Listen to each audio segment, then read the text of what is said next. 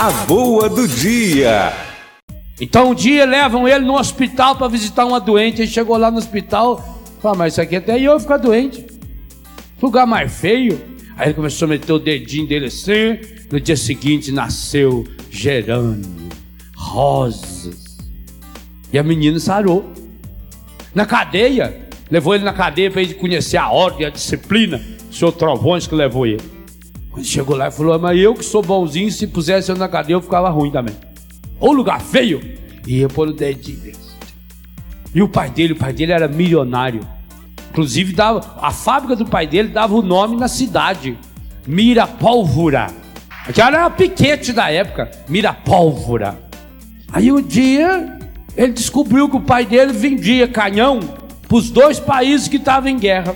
Tinha um país guerreando com o outro e que o pai dele vendia canhão para um e para outro.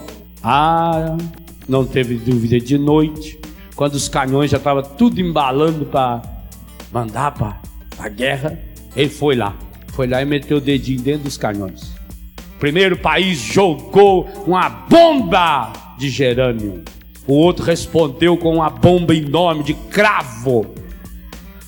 Aquele soldado enorme, quando deu um tiro, saiu rosa. Hein?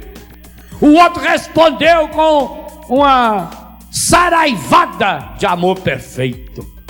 Acabou a guerra. A cidade passou a ser conhecida como Miraflores. A boa do dia. A boa do dia.